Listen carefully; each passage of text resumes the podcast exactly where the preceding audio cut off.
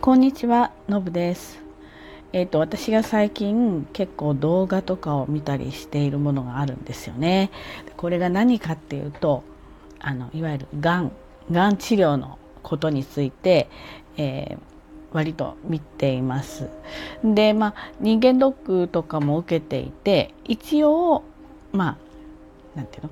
あの早期発見できるようなあ形ではいるんですけれどもまあもうね世の中2人に1人はがんになる時代っていうことはですねそれこそそのもう結果的にね、えーと、かかってその予後っていうところに行けば話は全然別なんだけれども、まあ、要はインフルエンザにかかるとか、まあ、今だったらコロナにかかるとかそういうもの以上に確率が高いっていう話だなってちょっと感じてでたまたま、まあ、たまたまちょっと YouTube で見ていたら、まあ、それっぽいような、まあ、動画が出てきていたので少し見てるうちにお医者さんの、うん、発信してるものとかいろいろあるのでこれはですねちょっと本当はなるべく目にしたくない情報ではあるんですよね。なんか見れば見るほどそうなってしまうのかなとかちょっとそういうね変な不安があったりするから避けて通りたいところだったんだけれどもちょっとこれはあのちゃんと見てみようというふうに思うようにしたんです。なぜならばですね例えばちょっと体調が悪かったりとか、まあ、例えばちょっとこう検査したりだとかそしてその時にがんが見つかった時にもうまず最初に来るのがものすごい大きな衝撃ですよね。衝撃とか不安とか悲しみとか苦しみとかなぜ私がみたいな不思議さとかおそらく平常心でいるって少し難しいのかなっていうふうに思ったんですね。そしてその時から、まあ、慌てていろんな情報を得ようとするとこれはやはりね特にがん治療っていろんなその民間療法とかさまざまなあまあそのいわゆるお金儲けのために情報発信してる人とか、まあ、不安を煽ってこうすればあ良くなりましたみたいなもういろんなピンからキリまでの情報があるじゃないですか。そこにどうしてもその心が、えー、こうマイナスの時に目にしてしまうとなんかちょっと藁をもすがる思いみたいな形になっていくわけですよね。であの、まあ、ちょっとだけ話が外れると例えばあの私も例えばレザーとかのブログを書いてるんですけれどもその引きつけるために一旦こうマイナス点とか不安点とかそういったあと失敗したくないならば的なワードを使うんですよ。これはその何て言うんですかね人を引きつけるためのテクニックとして、えー、あるんですよね昔から。あのですので、まあ、当然そういったまあ騙すじゃないけどそれをまあお金儲けのネタにしようとしている人たちは当然そういうことも優れてるから不安を煽るということの、まあ、情報になってくるとやっぱりこの正しいものは実は正しくないんじゃないかとかあだかそういうねちょっと道を見誤る正し平常心じゃない時に情報を得ようとすると見誤るわけですよね。ですのでやっぱりそうなった時に少しでも基礎知識っていうかねそういうものがあった方がむしろ冷静にあの対処できるんじゃないかっていうふうに考えて少し、まあ、そういった情報を積極的に、えっと、見るように最近ちょっとしてるんです。で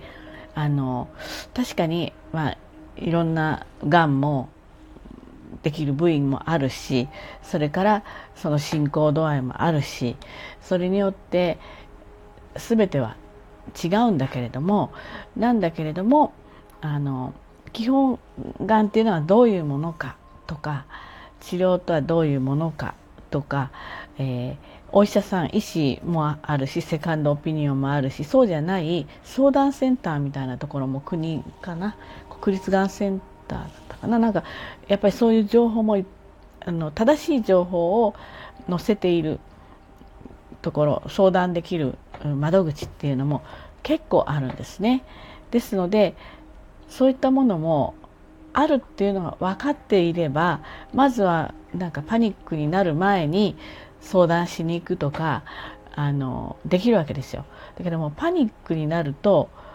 いろんなことのやっぱり冷静な判断ができないからその冷静な判断は前情報ああの平常心の時に知っておくっていうのがすごく大事だなというふうに思いました。で当然そういった YouTube とかの情報の中にもあのまあどこの世界にもいるんだけどでこれもいいか悪いか私は分かりませんけど例えばコロナワクチンに関してもいろんな意見がありますよね。もう打たない方がいい打った方がいい様々いますよね。で打ってもちょっと不幸にも亡くなってしまった人もいる打たなくてかかって不幸な結果になってしまった人もいるだけど結局その何て言うんですかねあのやっぱり煽って自分の方の意見に引き込むっていう人が世の中には結構いるので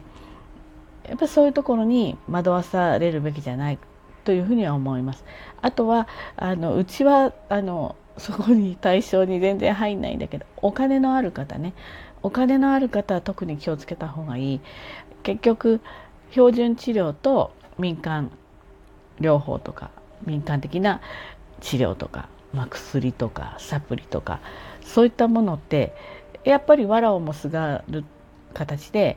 皆さん手を出すんだけどお金がそんなにない人は出しようにも出せないわけですよね。だから実はあの騙されるケースが比較的少ないんじゃないかなって私は思うんです。でお金のねせっかく資産があるわけでそれをその人が回復するために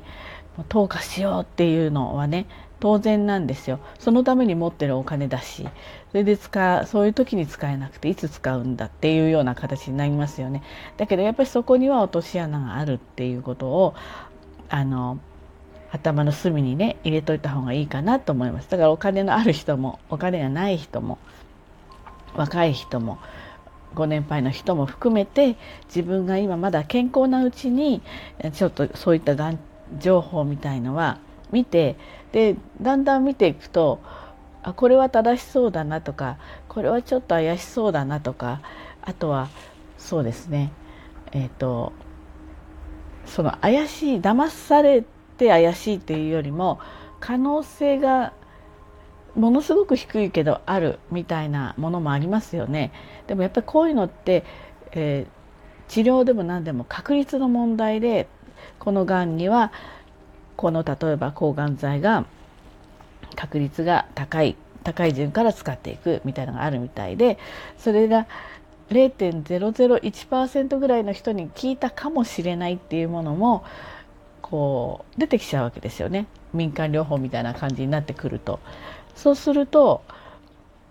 何て言うんですかね医師の方を正当な治療の方をちょっと否定に入ってそちらにちょっとシフトしてしまう。でシフトしてしまうとやっぱりそちらで結果を得たいからそちらでまあ泥沼というかドツボにはまっていくというようなことになりがちだったりすると思うんですよね。なので何度も言うけど事前にいろいろ知っておくっていうことがすごく大事なんじゃないかなって思います。できればねそういった病気にならずに健康で過ごしたいと思うけどこれは誰しもねあの明日は我が身で、えー、仕方がないことですからですから、まあ、生活はある程度健康的に過ごして気をつけるところはちょっと気をつけて例えばタバコ吸ってる人もねこれも嗜好品だからしょうがないけどちょっと数を減らすとかお酒もめちゃめちゃ飲んでる人それは例えば少し減らすとかでもうちょっとより健康的な生活をねしていってる人もいるでしょうし食べ物の中身とかねそういうものも楽しめる範囲で、えーと気にしながら少し運動もしたりして留意してそれでかかってしまうのも仕方がないんでだからその時に正しい判断ができるように健康なうちからいろんな情報を得ておきましょうというふうなことをすごく感じたので今日はお話ししてみました。はい、ということでね今日も一日頑張ってまいりましょう。じゃあねバイバイ。